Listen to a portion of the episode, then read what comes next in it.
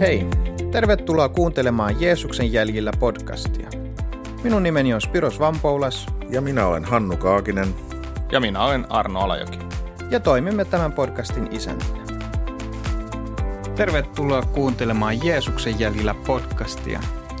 Tämä on meidän toinen jakso liittyen kolminaisuusopista ja me ollaan täällä vieraana Patmos lähetysjärjestön täällä studioilla. Meillä on sitten vieraana Patmos-järjestön lähetysjohtaja, toiminnanjohtaja. toiminnanjohtaja Pasi Turunen. Ja tervetuloa Pasi Turunen kotiisi. Kiitos, kiitos. Kiitos kutsusta. Meidän ohjelmaamme. Ja, ja tosi tota, kiva olla. On tosi hienoa olla. Teillä on hienot puitteet täällä ja mukava Mukava olla täällä paikalla. Aina mukava olla niin kuin hyvässä ohjelmassa vieraana. No niin, hieno. Kiitos, kiitos tästä. ja tota, meillä on täällä paikalla minä, Spiros Vampoulas ja, ja tota, Arno Alajoki ja valitettavasti Hannu Kaakinen ei päässyt tänään paikalle. Hän oli töitä. Hän on ollut kiireinen mies tänä keväänä. Mutta tosiaan, kuten sanottiin, me puhuttiin viime jaksossa kolminaisuudesta, vähän taustoja, historiaa ja, ja, ja muuta, mutta tänään haluttaisiin pureutua yhä enemmän siihen, mitä se kolminaisuusoppi on ja, ja katsoa siitä, mitä raamatusta löytyy. Mutta ennen kuin aloitan, mä mietin tässä, että se, kristinuskohan perusajatus on se, että Jumala on yksi. Me nähdään se, se juutalaisille se on hyvin tärkeä, on vain yksi Herra Jumala ja, ja tota – Mä mietin tässä, kun puhutaan tällaisesta, jossain vaiheessa oli hyvin, kun kehitysoppi alkoi leviämään, niin oli tämmöinen ajatus, että ensin on ollut animismia ja jopa kuullut tällaista, että kun Abraham on vaikka siellä kohtaa Jumalan – jossain tammistossa, niin Jumala onkin siinä, että se puhuu niiden tammien kanssa. Että se on tämmöinen, jotkut argumentoinut, että animismia on ollut jo vanhassa testamentissa. Se oli mun hyvin mielenkiintoinen. Löytyy tästä kirjasta, kun R.C. Sproulin What is Trinity, niin hän, hän on mm. hyvä kirjoittaja. Hän tuo esiin aika usein tällaisia vasta-argumentteja. Ja hän ja ei edustanut tätä. Hän ei edustanut tätä, mutta hän sanoi, Joo. että häntä, hän on joutunut puolustamaan Joo. tällaisiakin näkemyksiä, että, että Jumala olikin siellä puissa, että se on tämmöistä animismin muotoa. Ja oli paljon muitakin hyviä näkemyksiä, mikä oli jänne. Ja sitten, sitten tietenkin tämä kehitys puhuu, että polyteismi, eli siellä on paljon jumalia, josta sitten Jumala, Jahve on se korkeampi Jumala ja sitten ajatellaan, että mennään enteismiin, että, että on paljon jumalia, mutta jokaisella kansalla pitää olla yksi Jumala. Että, ja, ja, tota, ja sitten lopulta mennään monoteismiin, mutta ää, mitä mieltä, onko monoteismi kuitenkin alusta lähtien ra- raamatun? Nähdäänkö me mono, ö, uskoa yhteen Jumalaan jo heti mm. raamatun alkuvaiheista? Mitä siihen vastaat? Niin, kyllä mä, kyllä mä itse ajattelen, että kyllä se siellä, siellä niin kuin heti alusta ää, on. Kyllä. Ja, ja se näkyy, niin kuin, että Jumala, Jumala, tota noin, niin kuin Jumala puhuu hmm. siinä yhtenä, siis tietyssä mielessä tai, tai tavallaan se – mm. ilmaisee itsensä, että on olemassa vain yksi Jumala. Sitten se, se, että mitä se kaikkea tarkoittaa, niin se selviää sitten, kun lukee mm. raamattua eteenpäin. Joo, kyllä mä näkisin, että raamattu edustaa siis ei tämmöistä jumaluuteen liittyvää evoluutiota, vaan pikemminkin mm. devoluutiota. Kyllä. Ensin on yksi ainoa Jumala, joka luo kaiken, isä, Kyllä. poika, pyhähenki. Ja sitten tulee, sitten sit kun ihminen, sitten tapahtuu syntiinlankemus ja siitä lähtee liikkeelle myöskin sitten kaikenlainen epäjumalan palvelus. Joo. Että näkisi, että se tarina menee pikemminkin toisinpäin. Nimenomaan. Tämä e- evoluutionarratiivi tietysti nousee muutenkin tämmöistä ajattelusta, joka, joka sitten nosti päätänsä 1800-luvulla mm. Darwinin evoluutioteoria mukaan, jolloin kaikki ruvettiin käsittelemään niin tämän mm. evoluutioteorian mm. näkökulmasta. Myöskin sitten uskontojen historia ja tämän kaltainen.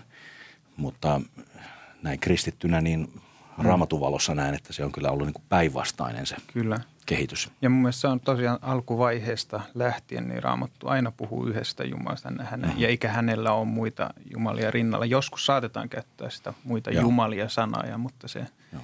ehkä viittaa enemmänkin siihen alueen kulttuuriin kuin siihen, Kyllä. että olisi olemassa monia Jumalia. Joo. No mutta mennään nyt tähän kolmiyhteyteen. Käsiteltiin vähän tätä monoteismia, halusin vaan tuoda tämän esiin. Mutta mennään tähän kolmiyhteyteen.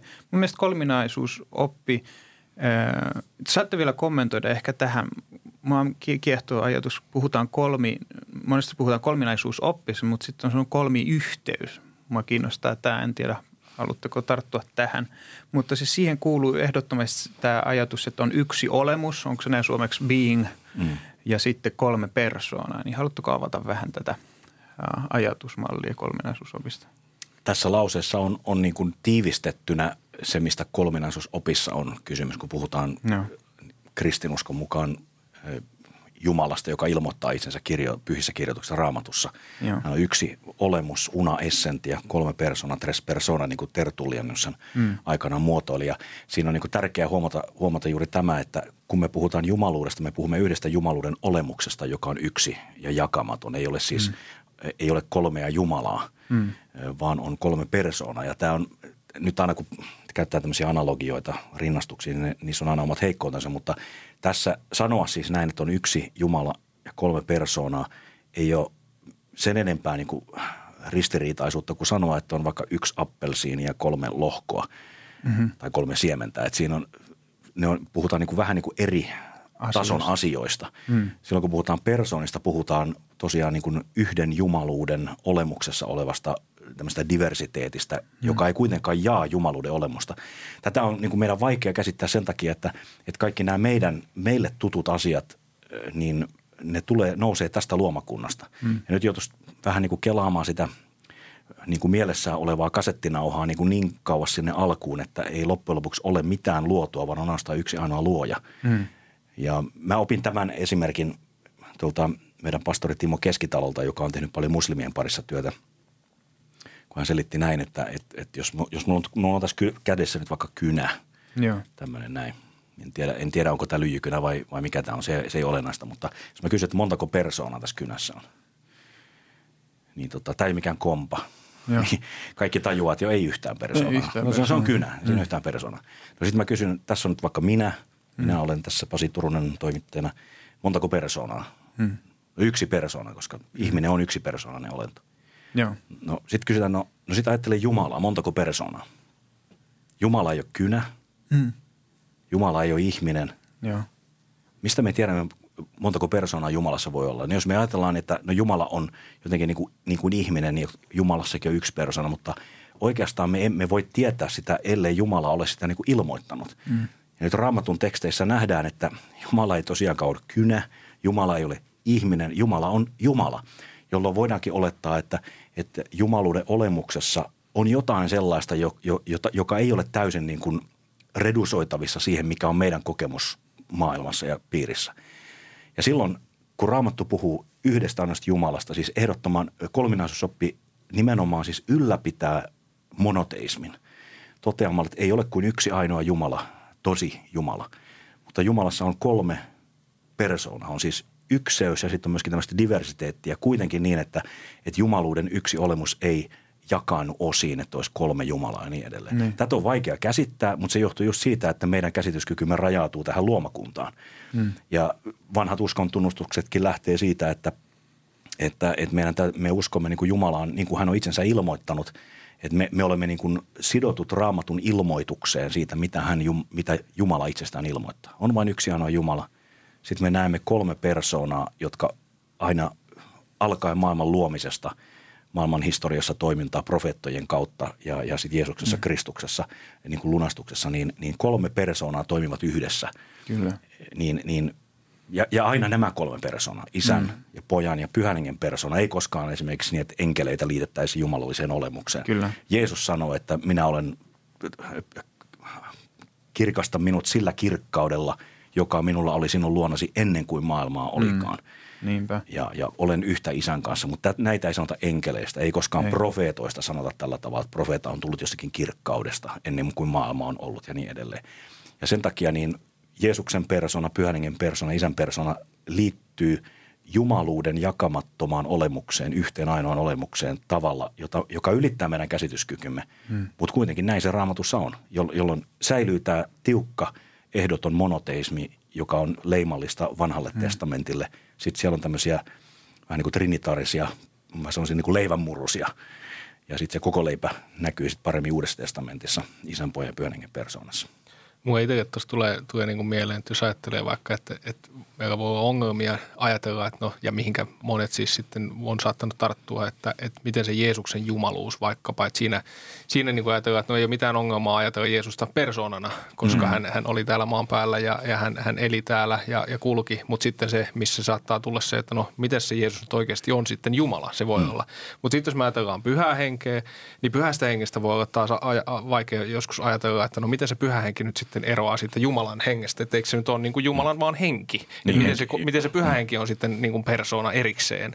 Mutta sitten jos katsoo vaikka, vaikka mitä niin kuin – Uuden testamentin puolella kuvataan, niin, niin, niin pyhästä hengestä käytetään niin kuin persona pronominia ja kuvataan, kuvataan niin kuin persoonaksi. Kyllä. Niin, niin siinä se tulee se mun mielestä se iso ero siihen, mm. että, että, se, että tavallaan, että miten, miten nämä pitäisi ymmärtää nämä tähän, asiat. Tähän mä en muuten malta olla sen verran palaamatta mm. edellisen viikon jaksoon, kun puhuttiin tästä, että mitä sanoja löytyy raamatusta, niin, niin missään raamatussa ei edes tarvita sanoa, että Jumala on persoona – ei niin, ei muuten sanota jo. Ja, ja siitä huolimatta, siis oli nyt ihan mikä tahansa kanta kolminaisuuteen tai onko tämmöinen niin unitaristinen käsitys Jumalasta. Kaikki, jotka ajattelevat, että Jumala on persoonallinen olento, niin eihän tätäkään sanaa raamatusta ei, niin.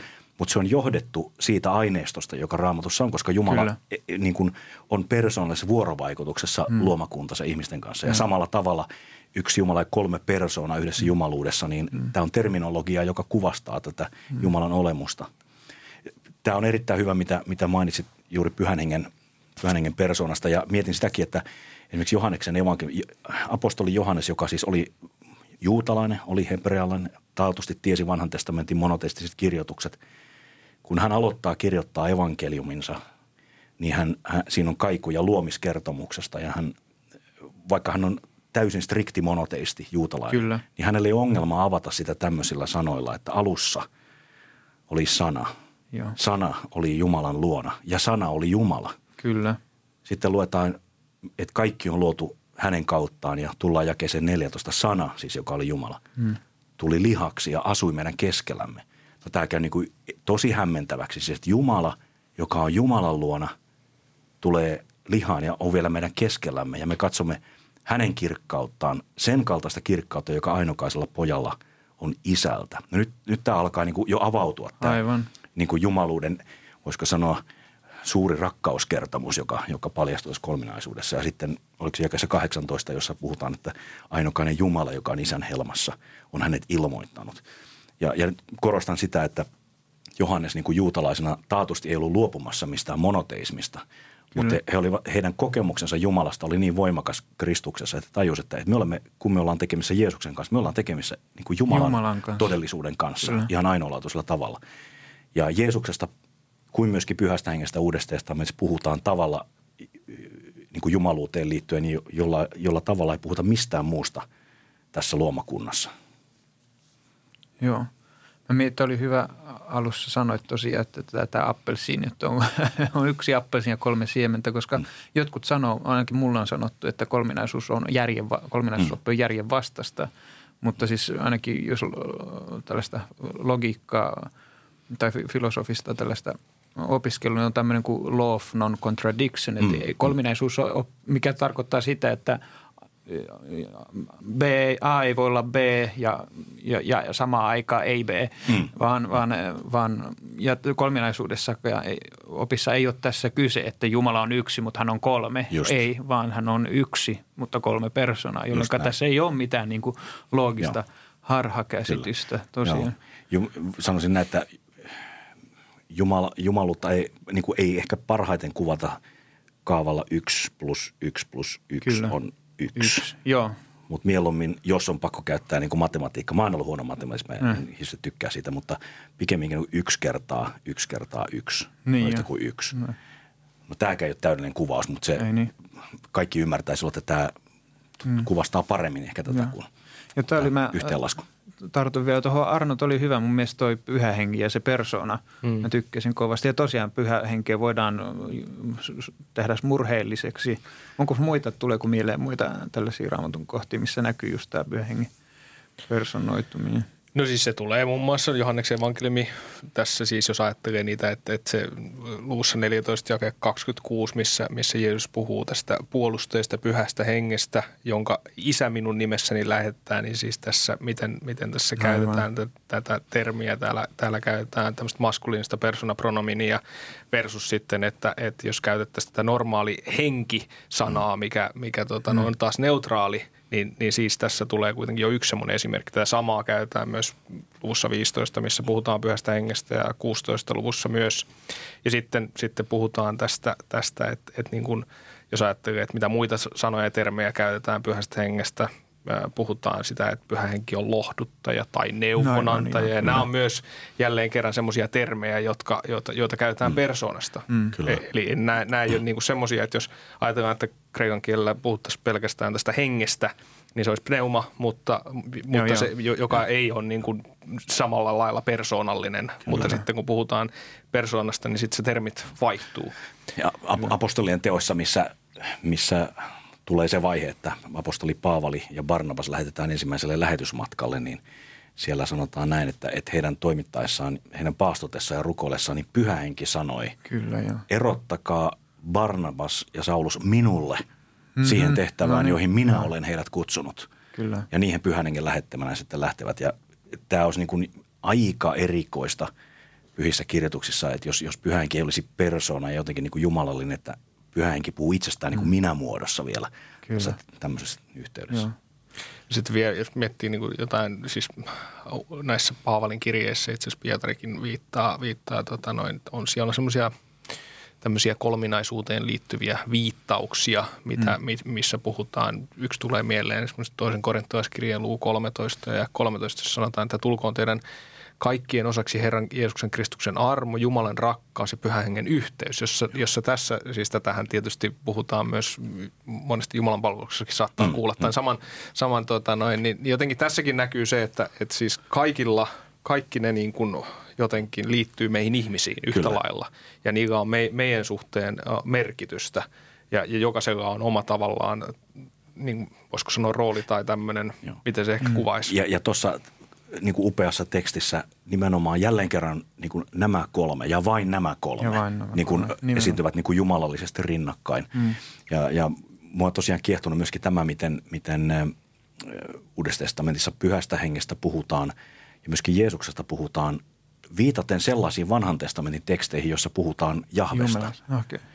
Siis nimenomaan tämä Jumalan nimi, tetragrammi, liitetään pojan ja, ja pyhän hengen ja isän persoona, joka osoittaa, että et, et silloin me puhumme va- siitä vanhan testamentin Jumalasta, joka on ilmoittanut itsensä Abrahamin, Isakin, Jaakobin Jumalana nimellänsä Jahve, miten Kyllä. tahansa sitten on lausuttukaan, niin tähän sisältyy, tähän jumaluuden salaisuuteen mm. nimenomaan isän, pojan ja pyhän persoona.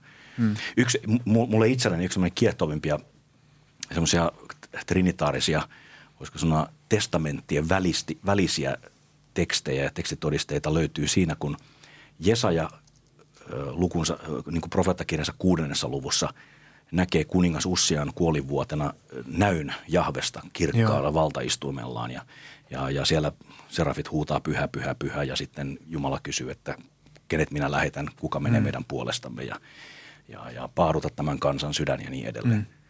Sitten kun tullaan Uuden testamentin puolelle, niin Johanneksen evankeliumin 12. luvussa Johannes viittaa tähän, tähän profeetta Jesajan näkyyn. Joo. Ja sanoo yllättävät sanat, sanoo, että tämän Jesaja puhui, kun hän – näki Jeesuksen kirkkauden no ja puhui hänestä. Oho, mielenkiintoista.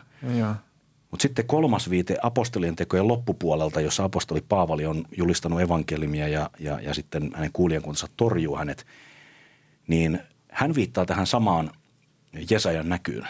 Hmm.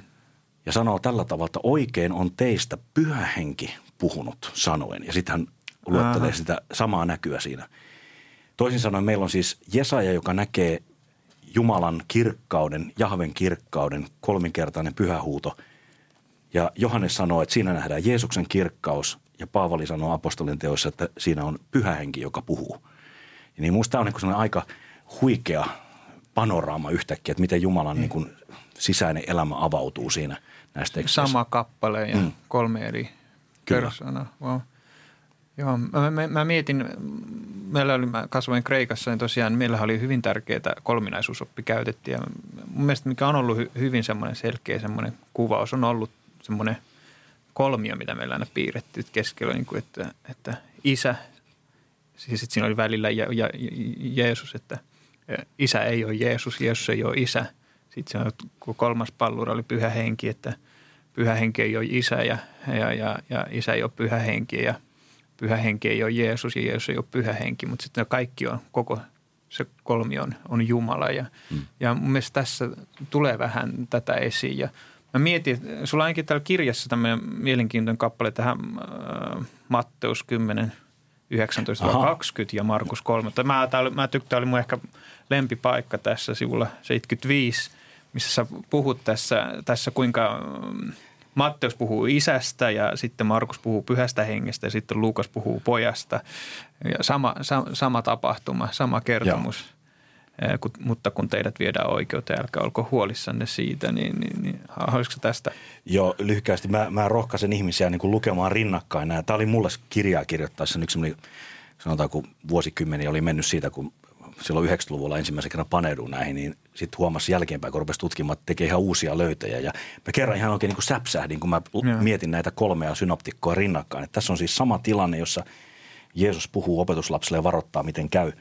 Esimerkiksi Matteus, että kun teidät viedään oikeuteen, älkää olko huolissanne siitä, miten tai miten puhuisitte. Teillä annetaan sillä hetkellä se, mikä teidän tulee puhua. Te ette itse puhu, vaan teidän isänne hmm. henki hmm. puhuu teissä. Markus ottaa tämän saman tekstin me tiedetään, kun nämä pannaan rinnakkain sanastollisista yhtäläisyyksistä, että siinä on niin kuin samasta tilanteesta kysymys. Markus muotoilee näin, että puhukaa mitä teille sinä hetkenä annetaan, sillä ette te itse puhu, vaan pyhä henki.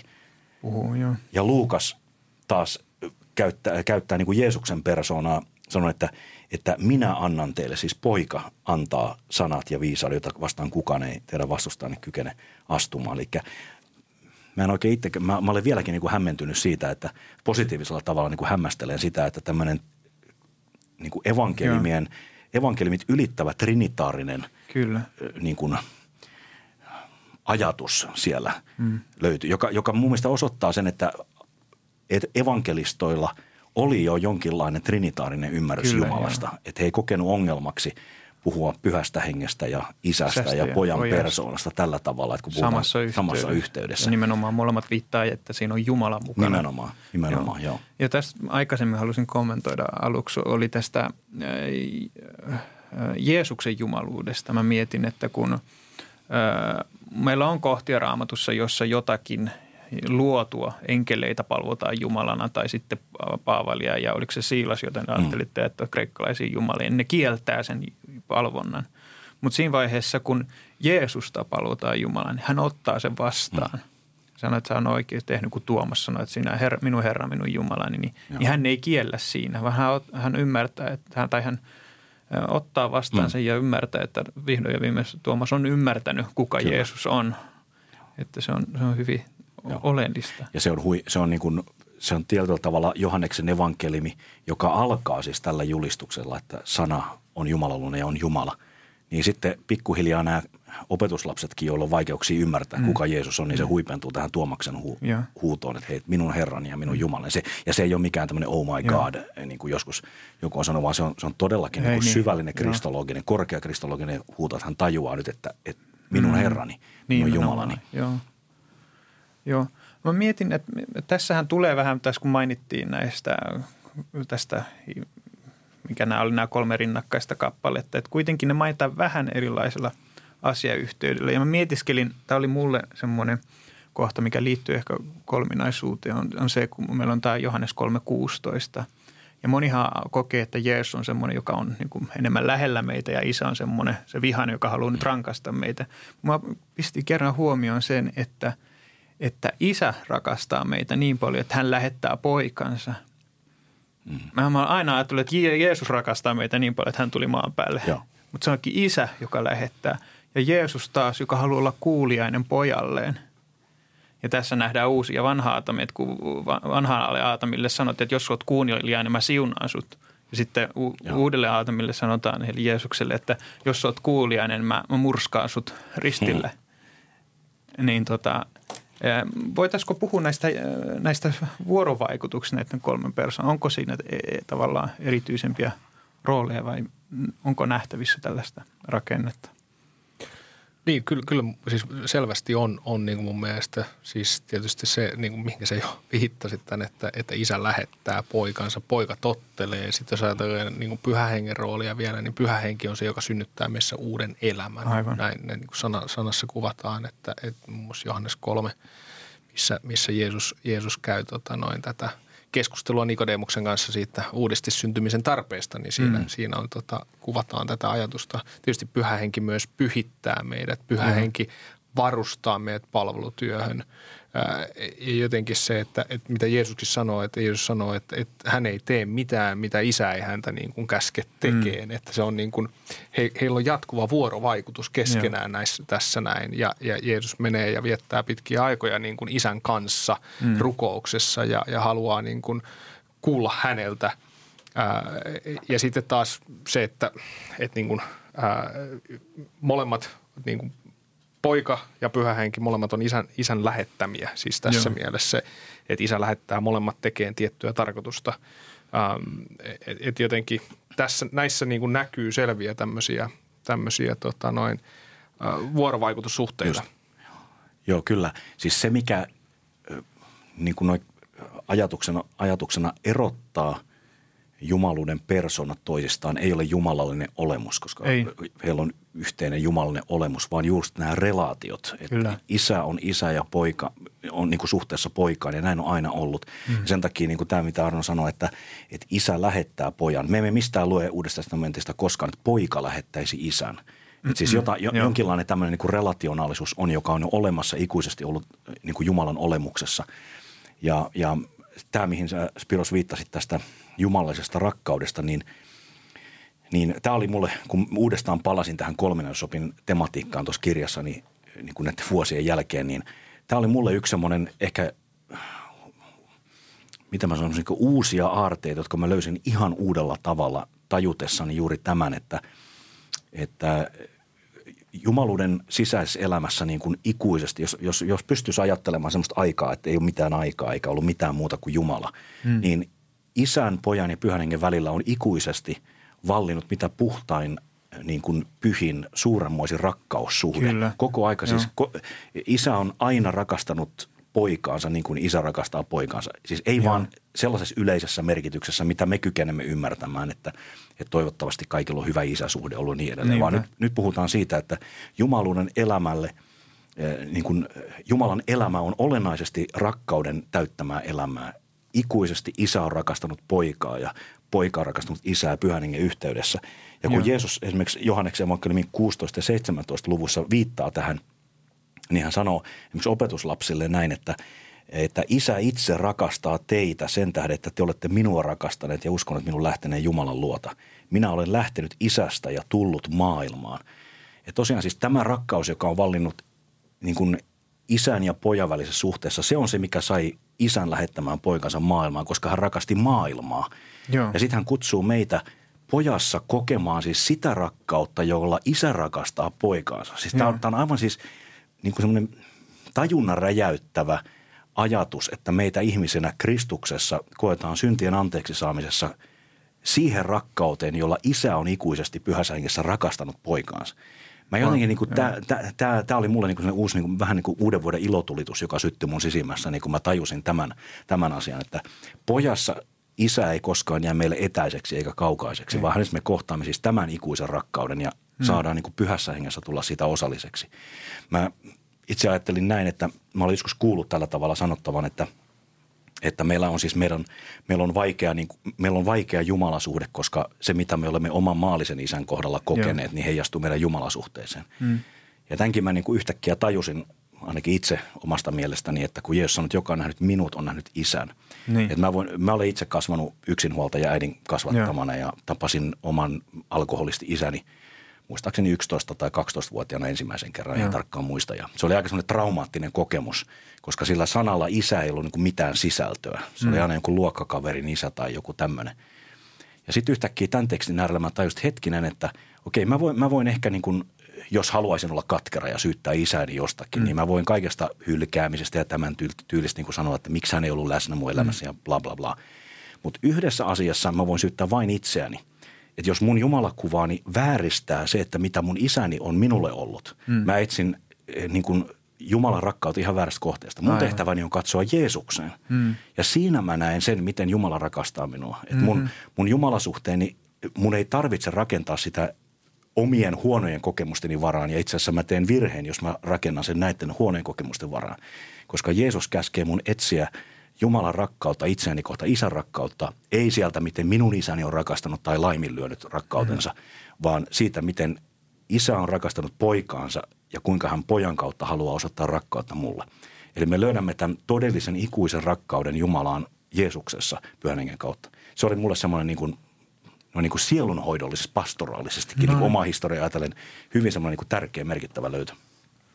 Mulle tulee tuosta vielä itse mieleen, mitä esimerkiksi hebraiskirjeen ensimmäisen luvun kolmannessa jakeessa sanotaan, että, että poika on Jumalan sädehtivä kirkkaus, hänen olemuksensa kuva. Että just tätä näin, mitä sä Pasi mm. tässä kuvaat. Että jotenkin, että, että niin kuin Jeesuksen kautta me, me nähdään sitä Jumalan olemusta myös. Jotenkin mm. päästään kosketuksiin sen, sen kanssa niin kuin tietyllä tavalla tai, tai ja, ja, ja että Jeesus, Jeesus niin kaikessa kuvastaa isää. Kyllä.